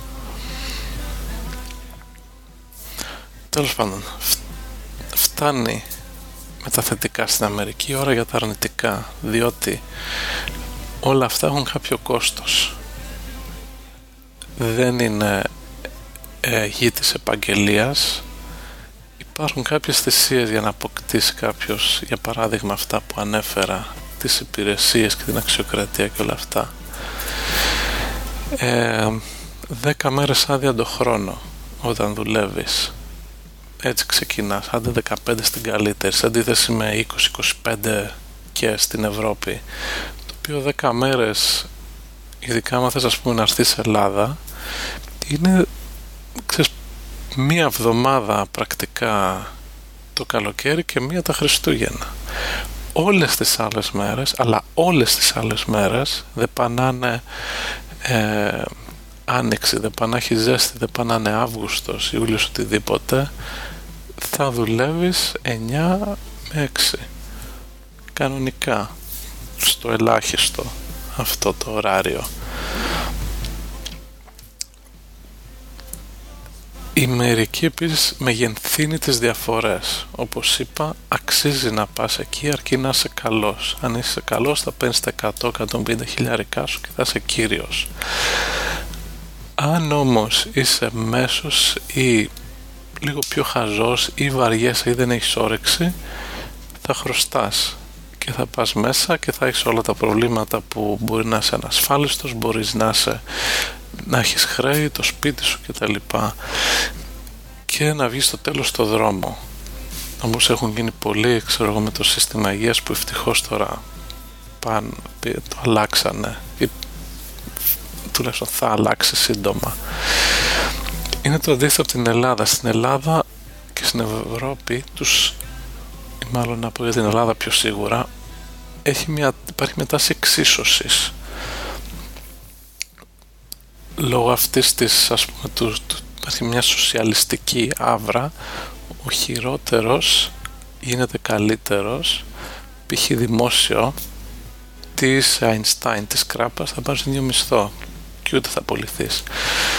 Στην Αμερική, αν είσαι σκράπας θα απολυθείς, αν είσαι καλός, θα σου δώσουν πολλαπλάσιο μισθό. Και αντίστοιχα στην Ελλάδα, αν είσαι καλός, δεν υπάρχουν τα υλικά, το περιβάλλον, η τεχνολογία, οι συνθήκες για να γίνεις καλύτερος. Θα πέσει ο μέσος όρος. Γι' αυτό και στην Αμερική υπάρχουν τόσοι πολύ πλούσιοι και τόσοι πολύ άστεγοι και φτωχοί, διότι μεγενθύνει τις διαφορές αλλά αυτό που είπα κάποιος που είναι καλός θα έχει καλό μισθό, θα έχει την εταιρεία του, θα δουλεύει μια χαρά, θα κάνει αυτό που θέλει, θα έχει την ασφάλεια υγείας από την εταιρεία του και είναι GG. Ε, στην Αμερική θυσιάζεις πολύ την προσωπική ζωή και υπάρχει πάρα πολύ άγχος. Στη δουλειά, στην καθημερινότητα έξω από το σπίτι, αν θα σε πάρουν στο πανεπιστήμιο, θα πάρεις την προαγωγή, αν θα πετύχει το project σου, αν θα πετύχει μπορεί να σε απολύσουν. Πάρα πάρα πολύ άγχος. Και θυσιάζεις πάρα πολύ την προσωπική ζωή. Δηλαδή μπορεί να δουλεύεις 9 με 7-8 το βράδυ αλλά κάθε μέρα και εντατικά όχι πάμε δύο ώρες για καφέ και μετά τις 5 ξέρω εγώ χαλαρά full time και για όλες τις μέρες του χρόνου εκτός από αυτές που έχεις άδεια. Το οποίο μετά σου μειώνει την προσωπική ζωή. Είναι πολύ δύσκολο να γνωρίσεις κόσμο εκτός δουλειάς στην Αμερική. Εκτός αν είσαι κάποιο νορμάλ κοινωνικό άτομο ή αρκετά κοινωνικός να ξέρεις να ανοιχτείς. Εγώ ας πούμε δεν είμαι αν δεν κάνεις τίποτα δηλαδή δεν θα γνωρίσεις ποτέ κόσμο διότι είναι το εργασιακό περιβάλλον αυτό που είναι. Δεν υπάρχει χώρος για άλλα πράγματα και χρόνος. Και περιορίζεσαι. Τώρα υπάρχουν δουλειές βέβαια εξάρτητα από τη δουλειά που συμπεριλαμβάνουν επαφή με κόσμο ή να δουλεύει διαφορετικά projects και να έρχεσαι, έχεις παρεδώσει με άλλους αλλά είναι κυρίως επαγγελματικά δηλαδή δεν θα κάνεις προσωπικούς φίλους από εκεί. Ε, σπίτια ξύλινα σχεδόν παντού δηλαδή το να μείνεις σε τσιμεντένιο σπίτι στην Αμερική θεωρείται ύψιστη κλειδί δηλαδή είναι για μεγιστάνες που το έχουμε καθημερινότητα στην Ελλάδα. Ειδικά σε αυτά τα σπίτια που είναι apartment complexes πολλά διαμερίσματα μαζί. Καθα χαλαρά ξύλινη τύχη ακούς σχεδόν τα πάντα. Ε, και γενικά για να μείνει σε καλό σπίτι έτσι είναι αρκετά αρκετά πιο δύσκολο. Ε, ο κόσμος ευγενική όταν δεν τους ξέρεις και όταν τους ξέρεις όμως κρατάνε αποστάσεις ποτέ κολλητή στην Ελλάδα είναι ακριβώς το αντίθετο η επαφή με τον πιο άγνωστο με δημόσιες υπηρεσίες είναι κάκιστη, είναι πάρα πολύ αγενής αλλά άπαξ και γνωρίσεις κάποιον γίνεται κολλητός σου φίλος και το νιώθεις ρε παιδί μου μέσα σου. Ε, έξοδοι πέρα από τις πόλεις ε, και έτσι κάποια events ειδικά αν δεν μένεις σε μεγάλη πόλη που ο περισσότερος κόσμος στην Αμερική δεν μένει σε μεγάλες πόλεις. Δηλαδή εντάξει είναι ενώ σε σούπερ μεγάλες πόλεις εντάξει είναι 4-5 μεγαλοπόλεις εκατομμυρίων και μετά πέφτουν κάποιος σε αυτές λοιπόν η κύρια έξοδη ήταν ψώνια. Δηλαδή αν πας έξω βγεις στην πόλη εμπορικά κέντρα πάρα πάρα πολύ. Και μετά κάποια εθνικά πάρκα τα οποία είναι ωραία μένα αλλά πολύ ρυθμισμένα και συγκεκριμένα τα πράγματα που μπορείς να κάνεις. Ε, το LA είχε αυτό το πρόβλημα. Δηλαδή βγαίνεις έξω εντάξει πας στην παραλία ας πούμε βλέπεις τη θάλασσα μετά τι κάνεις είχε κάποια εστιατόρια για φαΐ και εμπορικά κέντρα.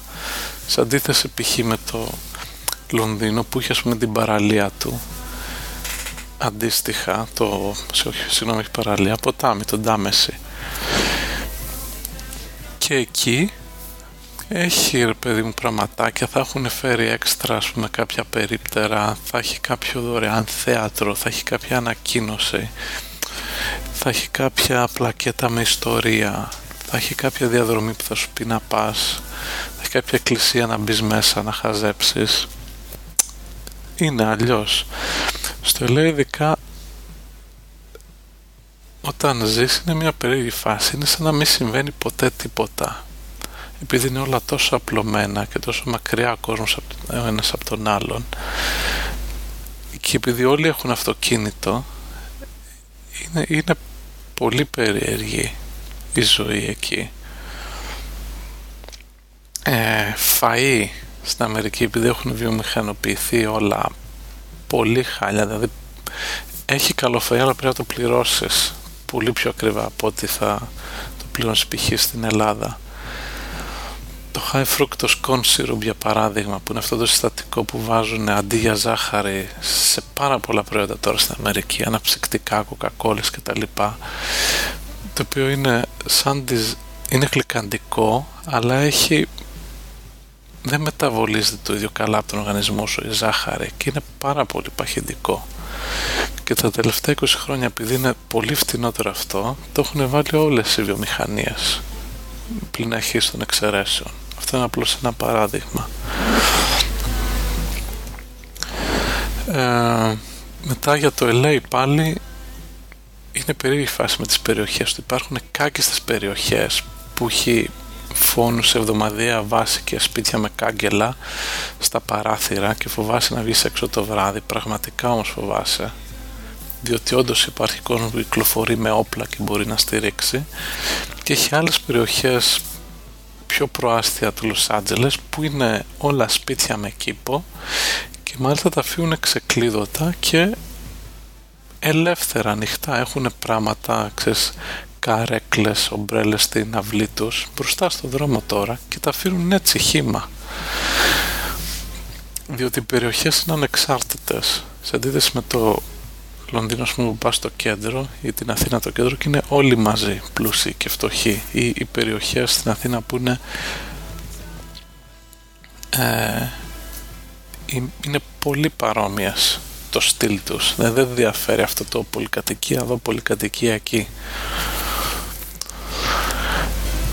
αυτά τα αρνητικά της Αμερικής. Το βασικότερο αρνητικό που είναι, είναι ότι είναι μακριά από Ελλάδα και ότι είναι δύσκολο έτσι να κάνεις φίλους. Και γιατί η δουλειά σου σε περιορίζει αλλά και γιατί υπάρχει αυτή η συνεχής ροή. Εγώ π.χ. πήγα στο Λος Άντζελες. Το 2003 γνώρισα κάποια άτομα. Όταν έφυγα μόνο ένας είχε μείνει από αυτούς που γνώρισα στην πόλη. Όλοι οι άλλοι Κάποιοι βρήκαν δουλειές αλλού, κάποιοι μετακομίσαν αλλού, κάποιοι γυρίσαν πίσω στην Ελλάδα, κάποιοι πήγαν αλλού στην Ευρώπη, κάποιοι σε άλλες πόλεις της Αμερικής. Και είναι έτσι δύσκολο να κάνεις σταθερούς φίλους. Δηλαδή η Λαμία εδώ που είναι το ακριβώς αντίθετο, που είναι ξέρεις, το σπίτι του τάδε εδώ, το σπίτι του τάδε παραπέρα, όπου εντάξει αυτή φοβερή διαφορά έτσι Δηλαδή, αν θέλετε να πάρετε ένα παράδειγμα γι' αυτό, τα σπίτια στην Ελλάδα έχουν στα κουδούνια γράφουν τα ονόματά τους οι άνθρωποι, ενώ στην Αμερική και στην Αγγλία γράφουν απλώς τον αριθμό του διαμερίσματος. Από αυτή την απλή διαφορά μπορείς να εξάγεις πάρα πολλά συμπεράσματα. Γιατί διαφορετικό τρόπο σκέψης στις δύο χώρες. Διότι σου λέω ότι στην Ελλάδα το σπίτι είναι το σπίτι του τάδε και βάζει το όνομά του και τέλειωσε. Στην Αμερική που συνέχεια αλλάζουν δεν μπορείς να βάλεις το όνομα. Έχεις απλώς το νούμερο του διαμαρίσματος apartment number 5 και το καλό με αυτό είναι βέβαια ότι όταν έρχεται ο ταχυδρόμος ένα από τα καλά έχει διαμέρισμα 5 και το δίνεις σε σένα ανεξαρτήτως που είσαι. Αν σκέψου τώρα να μπεις εσύ θα πρέπει να κάνεις να βάλεις το όνομά σου. Και εκτός αυτού ένας κλέφτης που θέλει να ξέρει ότι εσύ ας πούμε είσαι πλούσιος επειδή είσαι στα μάξι έρχεται α βλέπει ακριβώς που μένεις